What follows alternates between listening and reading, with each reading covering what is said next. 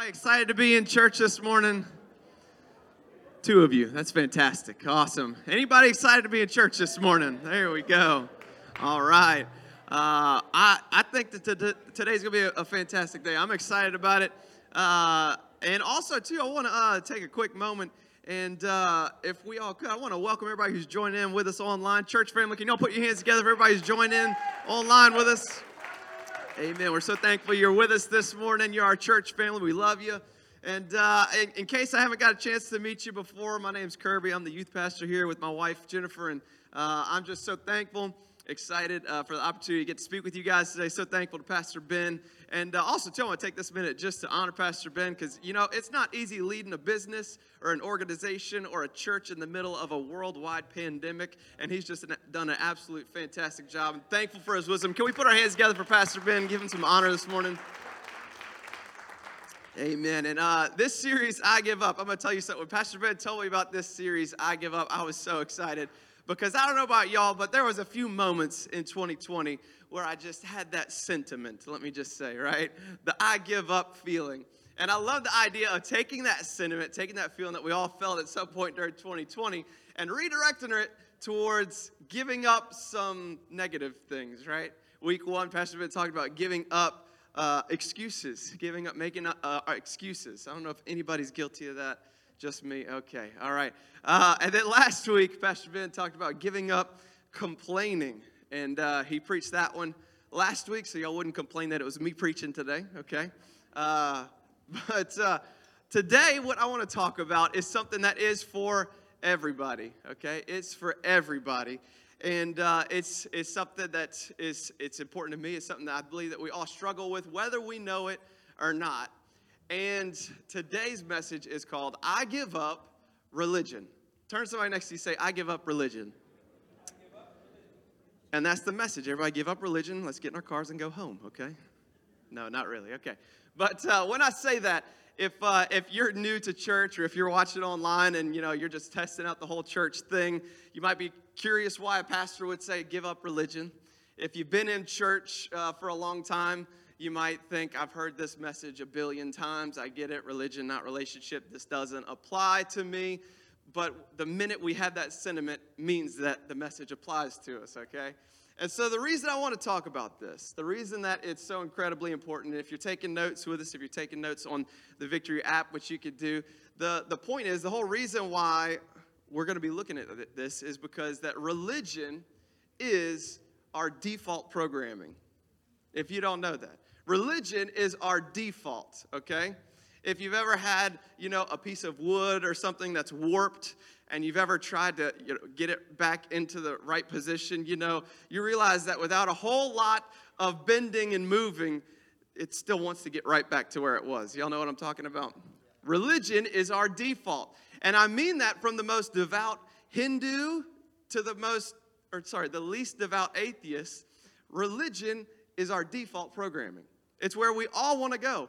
What I mean is that the atheist is just as religious as the Hindu in India. We're all religious. It's the, the default programming of our heart and of our soul. And there's a story that Jesus, uh, uh, re, sorry, that Mark tells about Jesus that I think is so incredibly relevant to it and relevant to all of us. Because again, it's the problem I believe that we all face. It's, it's the programming we all do. And the reason that we have this programming, and I'll say this, is that it's the response to a problem that we all face. It's the response to a problem that every human being on the face of the earth, from the beginning of time till now, till the end of time, it is the response to a problem that we all face. Now, in this story, it's in Mark chapter seven. If you want to open up your Bibles, we're going to start in verse five. But in this story, Jesus shows us three things. He shows us the problem that we all face. He shows us how religion is the pattern of how all humans respond. You, me, all of us. And then he shows us why it will never work. Why it'll never work. So open up your Bibles, Mark chapter seven, or you can follow along with us on the screen. And I'm going to start in verse five and pick it up. But how the story is, is just to kind of set it up, is the religious leaders of the day did not like Jesus. The majority of them did not like Jesus. And in this story, the religious leaders, the Pharisees is what they were called, come to Jesus and they are mad. They're, they're, uh, they're, they're coming to Jesus to fuss, to complain, because they're saying that Jesus' disciples don't wash their hands before they eat. All the southern mamas in here be like, oh, what's wrong with that, right?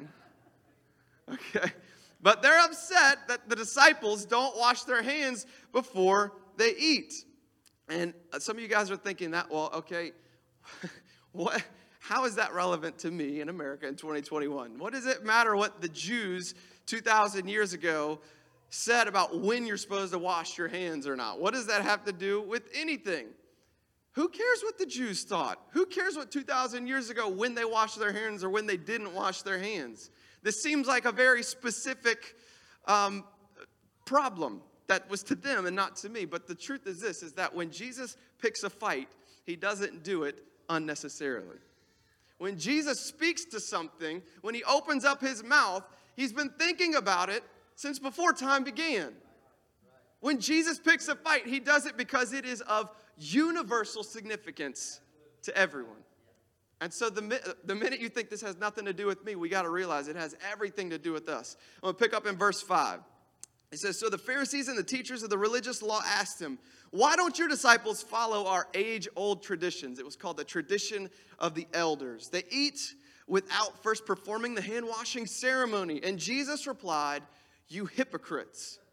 Isaiah was right when he prophesied about you, for he wrote, these people honor me with their lips, but their hearts are far from me.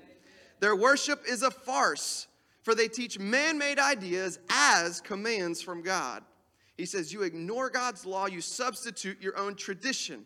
You put that in its place.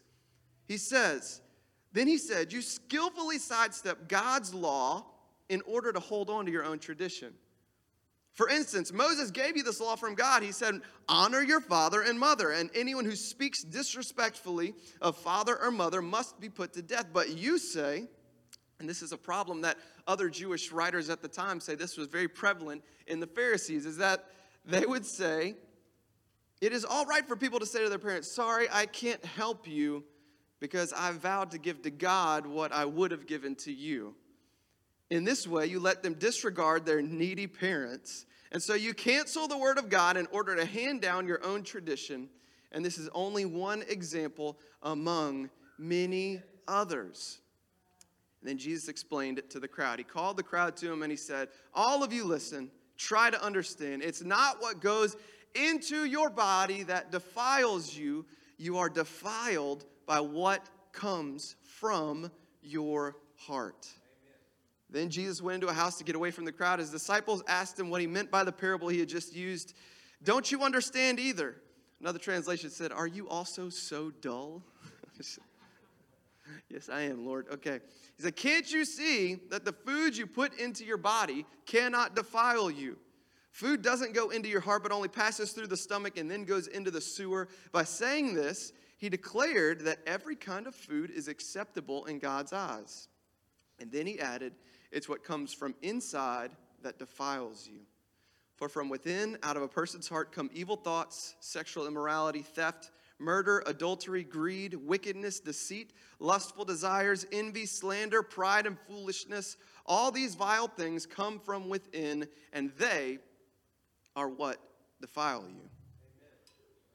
And that's, it's a, it's a long passage, I know, but this story is here to illustrate something to all of us.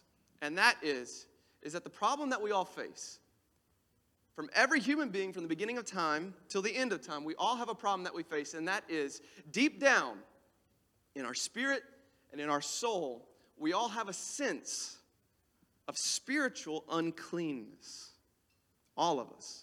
We can look down at the Pharisees and say, this hand-washing ceremony, it's ridiculous.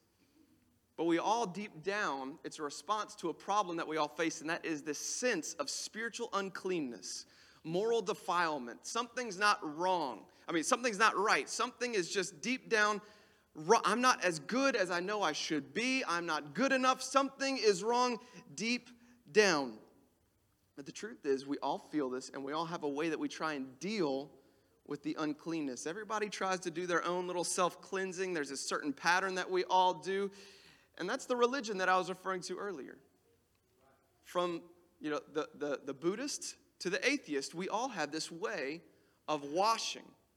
Now, the Pharisees, for instance, were very strict about the laws, the, the clean laws of the Old Testament. If anybody's ever read through Exodus, the later parts of Exodus, and then all of Leviticus before, can I get an amen? If you've read through Leviticus, you get a medal, okay, right? So it's it's difficult sometimes. There's lots of laws about cleanness. And the Pharisees were very strict about these laws, and they seem a little bit useless to a modern reader. Like I said, if you've read through it before, you're like, what in the world am I reading? And they were really, to, to illustrate this, I'll say this. To sum up Exodus and Leviticus, okay? If you haven't read through it before, because I understand. But all the clean laws were here for this reason. They were to say that you could not come in contact with dirt, disease, or decay, or it would defile you. Dirt, disease, or decay. Their rules actually would say in Exodus, Leviticus, that if you had been in contact with dirt, disease, and decay, there was a certain amount of time that you could not even go into the temple or the tabernacle to worship because you were defiled. The priests had to wash their hands and wash their feet before they entered into the tabernacle or the temple. If you had touched any dead animal, if you touched any dead animal, anybody been hunting the past month? If you touched any dead animal, you couldn't have come into the temple or the tab- tabernacle to worship for a week. If you've read through Exodus, Leviticus, it gets a little weird, right? That's that. I mean, everybody's like, okay, dead things, I get it. But if you had had diarrhea, you couldn't go into the temple. I, I hear the kids laughing. I laugh too, okay? Aren't you? I mean, it, it's a good thing they didn't have Taco Bell back in that. Okay, I shouldn't have said that. I should have said that. Shouldn't have said that.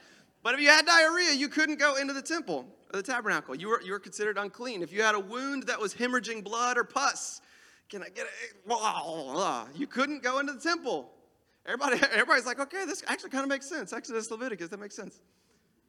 Even if you had mildew in your home, a little bit, a spot on your clothes or on your, your pots and pans, dishes, it was enough that you were considered unclean and you couldn't go into the temple to worship until you had been cleansed. There was even a list of foods that you couldn't eat. And I'm sorry to say that crawfish was on the list, okay? Many of those foods, like shellfish, were things that we now know, you know, thousands of years later, that they were more prone to decay without refrigeration, right?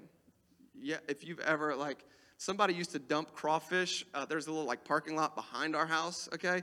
They would, they had, they would eat crawfish, I guess, after work, and then they just dump it in my backyard, and it smelled like a dead animal, right? It's just, oh, it was awful, because shellfish is one of those things.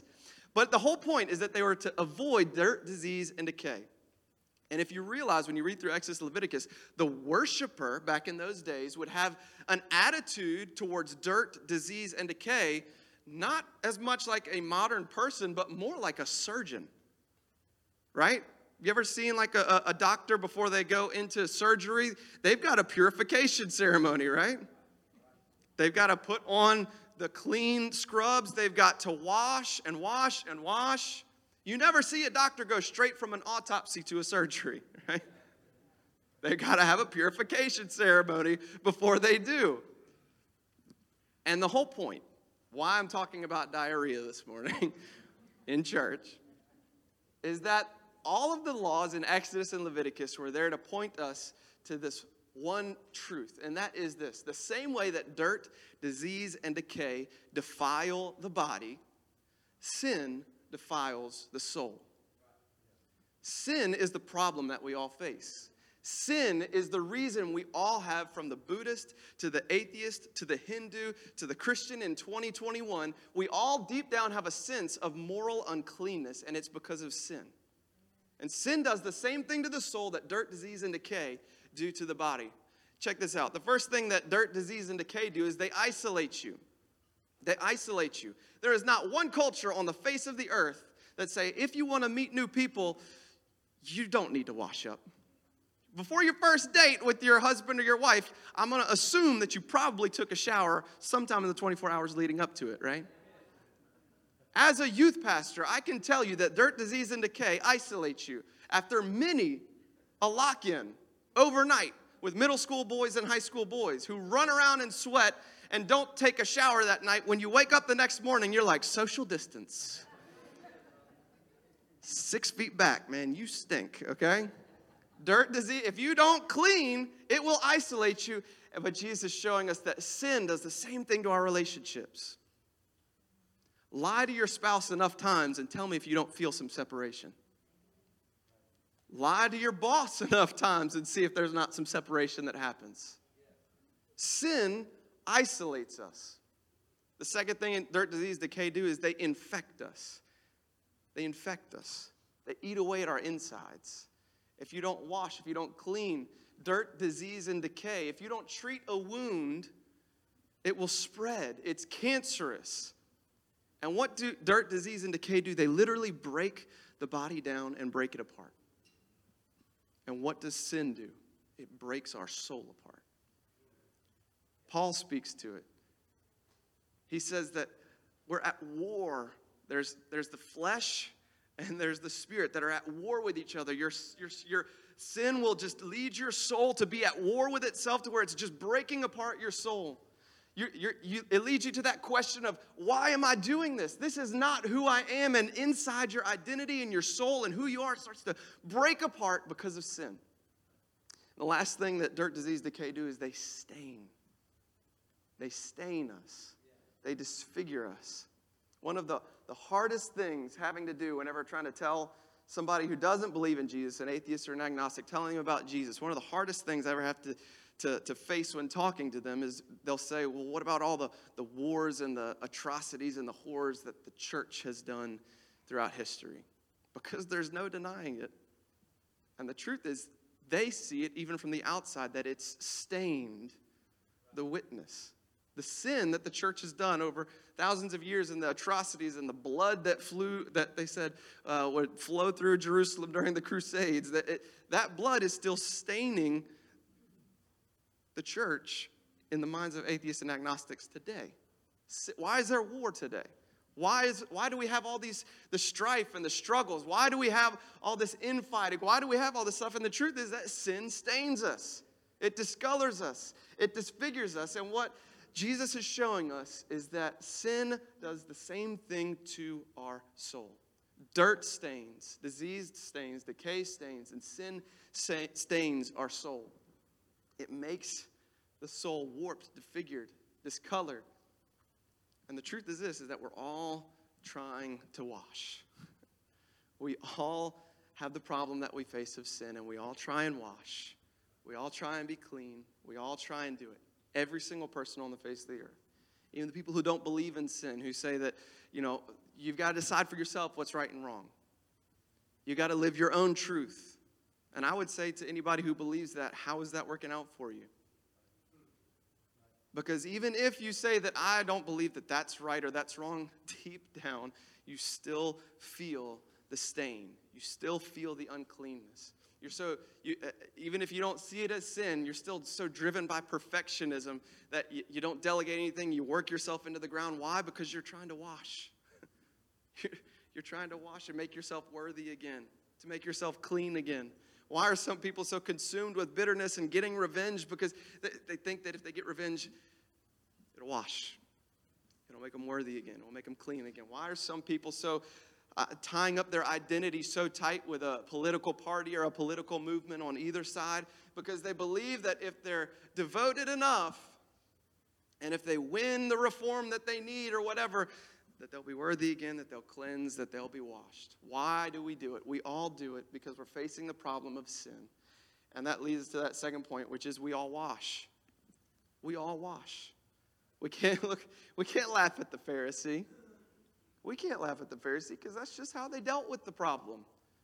One of my uh, favorite preachers uh, actually tweeted out this week. He said, um, he said the easiest way to become a Pharisee is to look down at the Pharisees. It's the quickest way. We can't look, we can't laugh at them because they're doing what we all do. They're washing. They're facing the same problem. The Bible says in Romans three twenty-three that we've all sinned. We've all fallen short of God's glory. We're all stained. We all feel it.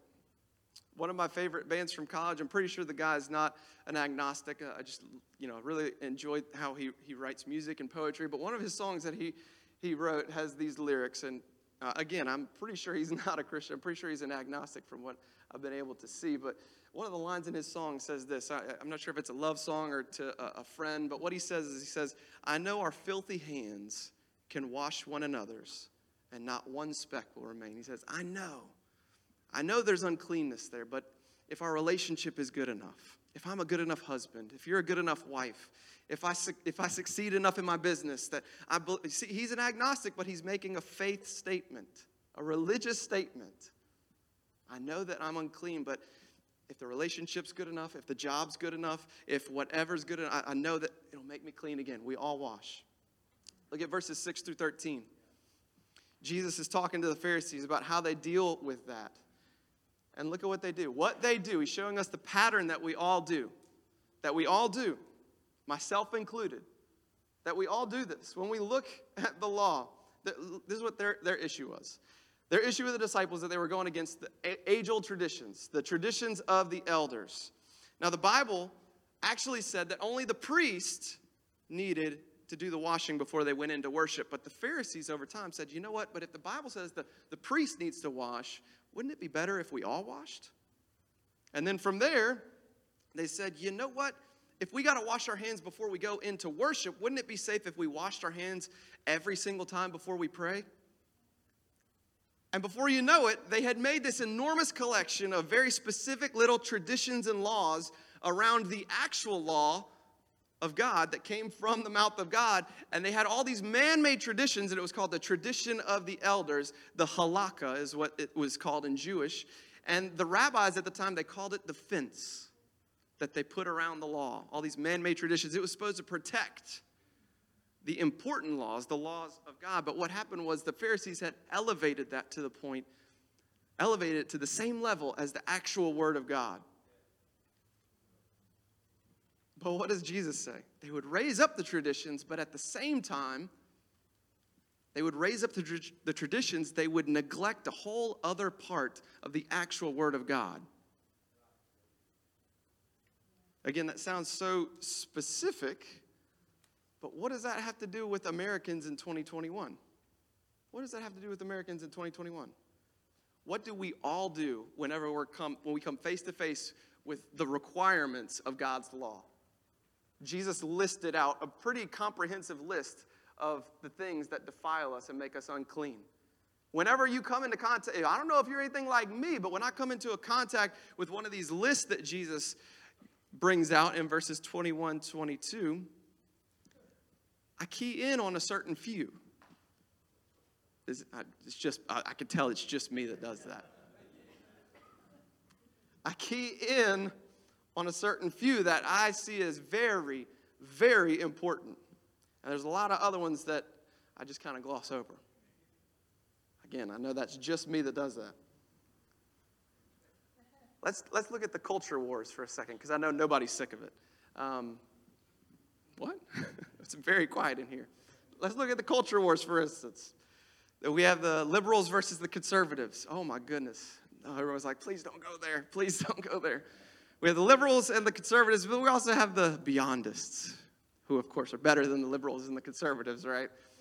But the liberals take a look at the moral law, what Paul would say is written on all our hearts, what we all know is right or wrong, and they would see some of it as prejudiced and hateful.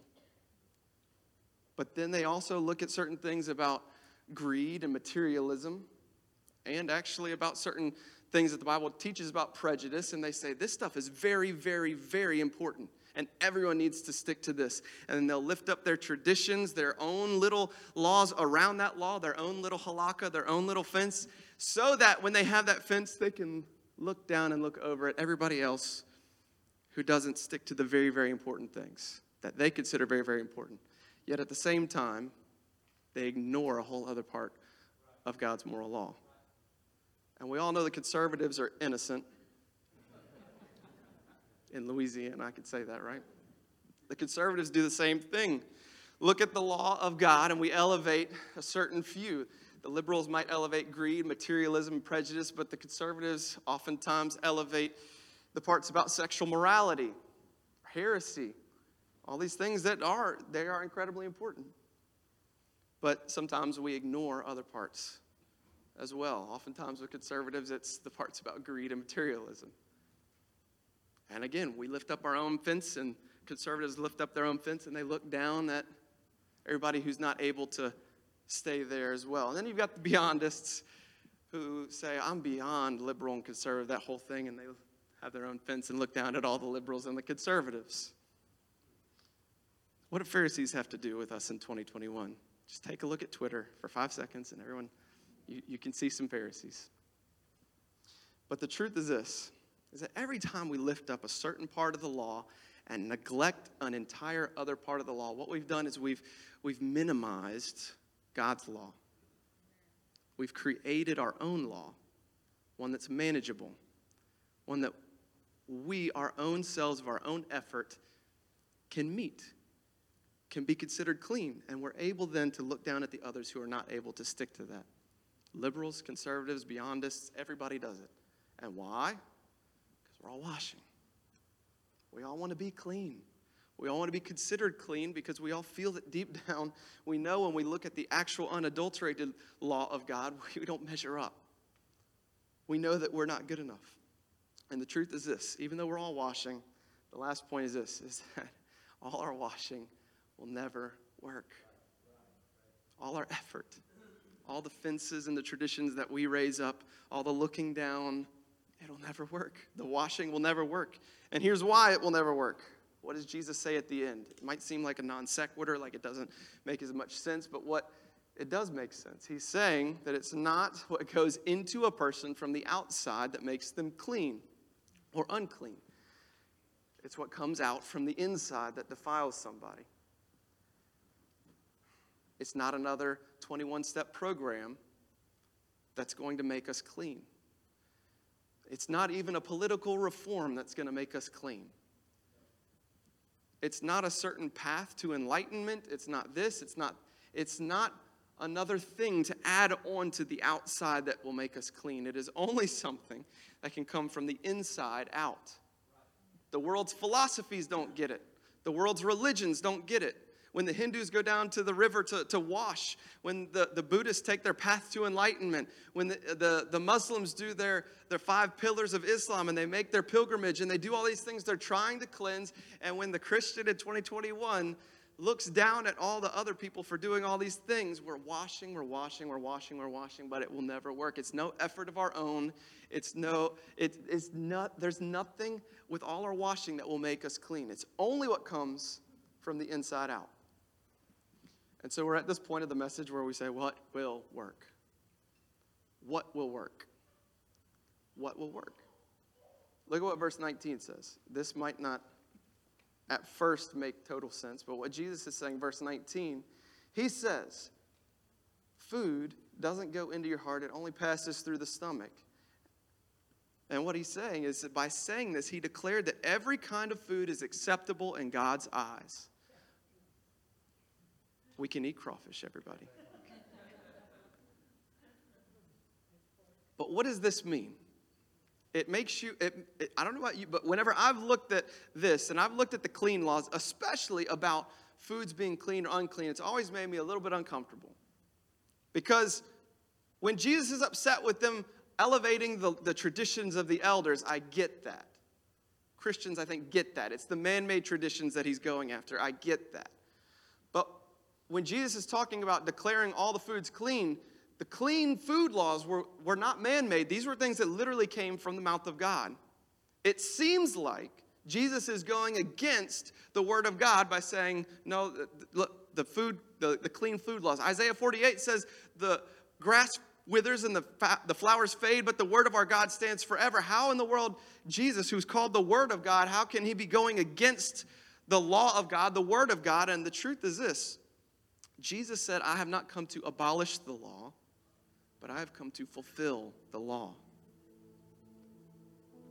He's not coming to say, don't worry about sin anymore. He's not coming to minimize the law. He's not coming to say, just don't worry about certain parts of the law anymore. He's not saying that. He's saying, he's not saying just throw out the whole concept of good or bad, clean or unclean. Sin does defile. Sin does defile. What Jesus is doing when he said that is he's saying there's another way to be clean. There's another way to be clean, a way that all the clean laws of the Old Testament point to. I'm going to go a step further, a way that all the religions of the world point to this one way. They point to this. I'm not saying all the other religions are valid. I'm saying this. They all point to the fact that we're unclean and it won't work. Jesus is saying that they're all they're pointing to the one true way to be made clean. Those all those those those those laws. He's saying it's not a path, it's a person. It's not a religion, it's a relationship. It's not a path, it's a person. Because see, in the Jewish culture at the time, all those purity laws, they pointed, I believe, one day of the year, it came, the purity laws came to a climax. Sin defiles us. Sin makes us dirty. Sin stains us. But one day out of the year, the Jews had this day where all the purity laws would come to a climax, and it was called the Day of Atonement. The Day of Atonement. And the high priest, who was the, the people's representative before God, would actually go up a whole week before the Day of Atonement. And he would stay in this little apartment by the temple, or he wouldn't come in contact even with his family for a week. It would minimize his chance of coming in, into contact with anything that would defile him or make him unclean before the Day of Atonement, because it was that important. And the night before the Day of Atonement, the high priest wouldn't go to sleep. He would stay up the entire night, and his friends would be there with him, and they'd be reciting scriptures to him, to him trying to purify his soul and purify his mind before he would go in on the Day of Atonement. What he would do is he would make a sacrifice for the people that would cover over their sins for the year. That would, that would cover over all the mistakes that they made, cover over their uncleanness for that year. And on that day, do you know what the high priest had to do? He had to wash over and over and over and over again. So all the people would know that their representative was pure and clean before God. He would wash five times that day. Out in public, behind a screen, but out in public so everyone would know. He would wash. He would get up and wash. And then he'd make a sacrifice, an animal sacrifice for his own sins to purify his own. And after the sacrifice, he'd wash again. And then he'd make a sacrifice for all the people that were helping him. And then he would wash again. He would wash and wash and wash. And they would they would take off whatever clothes he was wearing, and they would clothe him in spotless, clean linen. And then he would go into the temple, into this place called the Holy of Holies, into the very presence of God, where God's presence dwelt. And he would make the sacrifice that was going to cover over the people's sin for the entire year, the Day of Atonement. But the truth is that was just temporary, because the next year they had to do the whole thing over and over and over again every year. Now in Zechariah chapter three, Zechariah has this, this prophetic vision of the high priest. He has this prophetic vision of the high priest. And what he sees is he sees the high priest in the presence of God, which would have told Zechariah that there's one day out of the year where the high priest is in the presence of God, and it's the Day of Atonement. So Zechariah's having this vision of the high priest on the Day of Atonement, and what Zechariah saw would have shocked him. What Zechariah saw would have made him sick to his stomach, would have made him enraged. It would have made him so confused. It might have even made him sick to his stomach, because what he saw on the Day of Atonement in God's prophet, prophetic vision he gave him was he saw the high priest not clothed in linen, not pure, not clean, not bathed. He says he saw the high priest covered in filth, defiled. The Hebrew word actually says he saw the high priest covered in excrement. And what God was showing to Zechariah was he was showing even the cleanest of the clean, even the person who's gone through the most acts of purifying and the most cleansing in my sight, in my presence, this is what God sees. All our all of our acts of righteousness, Paul says, I count my all those this all this righteousness I counted as filthy rags, because Paul saw what Zechariah saw. Paul saw what God saw when God looks at all of our our our paths that we take, all of our ways of looking down at the other people, all of our self efforts of being cleansed, and he says, as hard as you try, this is still where you get. But that's not where the prophecy ends. The voice of the Lord speaks, and he says, take off the filthy garments and put him in robes of clean linen. And he speaks to the high priest, and look at what the word of God says. He says, you, to the high priest, you, you're a symbol of things to come, because my servant, the branch, the Son of God, Jesus, is coming. And in one day, I will take away the sins of the, the whole land. He didn't say, I'm going to cover over your sins again. He says, in one day, I'm going to take away your sins. I'm going to take them away from you. And what happened to Jesus, our high priest, on the Day of Atonement? The night before, he stayed up all night praying as well. But did his friends stay up with him, helping him? His friends all fell asleep as he's preparing for the sacrifice he's going to make. And what, what was his rite of purification? Was he bathed? Was he cleansed? No, his bath was the spit of the people he had created. His broken flesh, his blood all over him. And instead of going into the Holy of Holies and sacrificing a lamb, he came for you and for me to sacrifice his own blood and his own body. Don't you see, the perfect, spotless one was defiled so you and I could be made clean. It's not a path, it's a person. First Peter two twenty-four says, he himself bore our sins in his body on the cross so that we might die to sins and live for righteousness. By his wounds you have been healed. First John one, seven through nine says, the blood of Jesus cleanses us from all sin. And if we say we have no sin, we deceive ourselves. If we think that we're clean, we're deceiving ourselves. The truth is not in us. If we confess our sins, he's faithful and just to forgive us our sins and cleanse us from all unrighteousness. I'm reminded of the hymn, what can wash away my sin? Nothing but the blood of Jesus. It's not a path, it's a person. So what are, what are, what are, I guess, some practical steps that we can take? The first one is this: drop the performance. Quit trying to wash, thinking that that will make you clean. Quit thinking that one more blast on Facebook will lift up your righteousness points. Quit thinking that all these little rituals that we do will cleanse us, because we know that the cleanest of the clean is still filthy in God's sight without the blood of Jesus. And the second thing is discover the wonder, or rediscover the wonder. And this is not something that's done, I think, one time. I believe it's something we need to do every single day. And the wonder is this, is that there's nothing we can do. The wonder is the fact that the perfect spotless one was defiled so we could be made clean. That's the wonder. The wonder of the great transfer that happened of our sin and our defilement for Jesus Christ's perfect righteousness. Rediscover the wonder. That it's the, the rediscover that the gospel, the good news of Jesus, isn't the basics, and then as we mature, we move on to, to bigger and better things, more complex, deeper spiritual truths. There's nothing deeper than the gospel. There's nothing deeper than Jesus Christ. Paul says, I want to know Jesus Christ and him crucified. That's what I want to know. And if you look back at two thousand years of church history, and what I want to say to all the atheists and agnostics, I'll say this. The darkest times of the church's history is when they got away from the gospel and started looking more like Pharisees. They started looking like the disciples. And the last thing is this. Devote to the way. This is not for one second a message that says that sin is okay, that we don't need to devote ourselves to things like prayer and fasting. That's not at all what it's saying.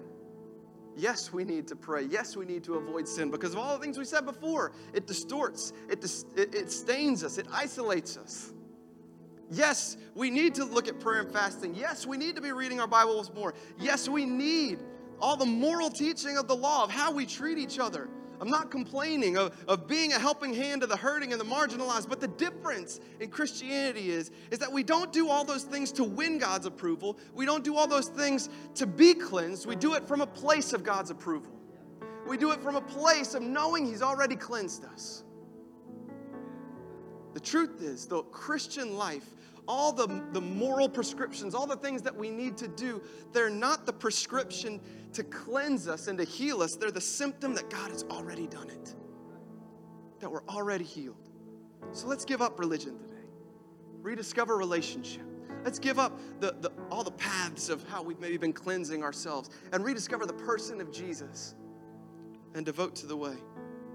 I want to go ahead and pray right now. Everybody, wherever you're at, just bow your heads, close your eyes. God, we just thank you for who you are today. We worship you.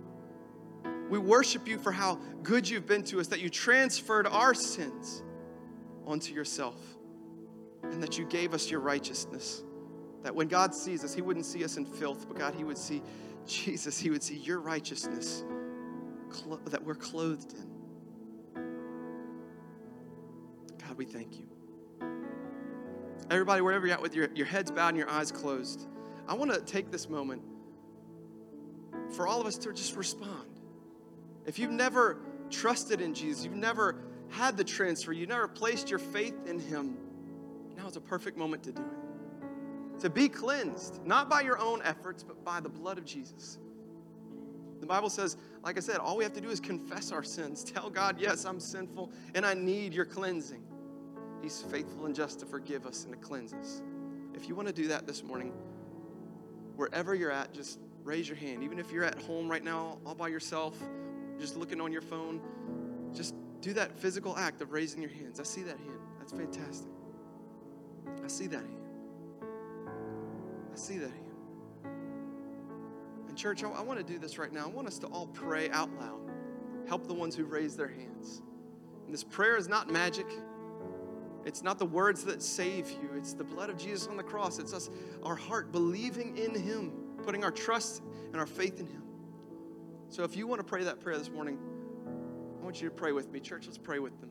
Say, dear God, I thank you for cleansing me. I thank you for the blood of Jesus. And I confess that I'm a sinner. I confess I've made myself unclean. But I thank you for cleansing me. I thank you for forgiving me.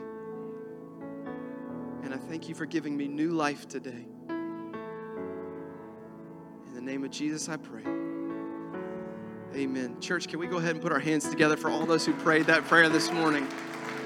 We are so incredibly proud of you for making that decision this morning. And do me one favor.